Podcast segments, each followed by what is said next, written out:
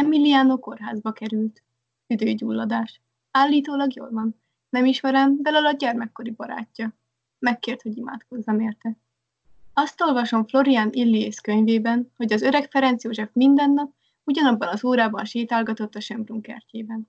1913-at írunk. Nem messze az öreg császártól egy csalódott fiatalember lődörög, akit nem vettek fel a festőakadémiára. Pedig mennyivel vidámabb lett volna a 20. század, ha mégis felveszik. Egy másik pedig nemrég érkezett Oroszországból, tanulmányt fog írni, mert Lenin erre kérte. Vele is akkor jártunk volna jobban, ha ott maradt kecskét írűzni valami Isten háta mögötti grúzfaluban. És még szídja valaki a roskatak Ferenc Józsefet. Megkísérte gondolat, hogy kitörlöm az ismerőseim közül azokat, akik apokalipszist vizionálnak. Tusakodom magammal, mert mindenkinek joga van a félelemtől megbolondulni, Isten tagadóvá lenni, párbajra hívni Puskint, sámánnak öltözni, kakukkfivel kiűzni a korságot, napistennek áldozni, és bármilyen más formában őrjöngeni. Szóval senkit nem törlök ki. Lehet, csak gyáva vagyok. Ferdinándi Mihály arról értekezik. Az ibérek kizárták magukat abból a tökvészből, amelyet protestantizmusnak hívunk. Minden baj okozója ez. Igaza lehet, mert az eretnek égetése esik olyan jól ott, ahol nincsenek eretnekek. Ha már égetünk, akkor legyen értelme.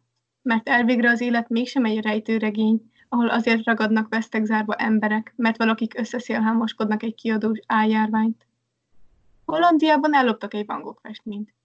Budapesten egy ételfutár meglépett 40 adag ebéddel. Ebből is látszik, a legénységesebb időkben táplálkozni és a kultúrát magunkba szívni szükséges. Lehet az élet mégiscsak egy rejtőregény. Mindenki nyakba főbe közvetít. A Metropolitan Opera a Tannhäusert. Ez az opera hős is be van zárva, mégpedig Vénusz képalangjába. Megvalósult férfi álom.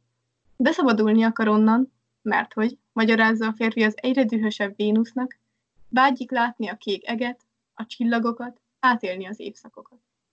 Egy szóval szabadságot akar. Vénusz nem tűnik megértőnek, mintha nem sokat adna a nagybetű szabadságra.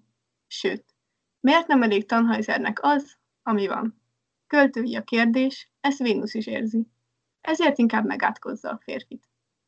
Lala egy szót sem ír. Nem tudom, mi van. Csak reménykedem, hogy Madridban a helyzet változik.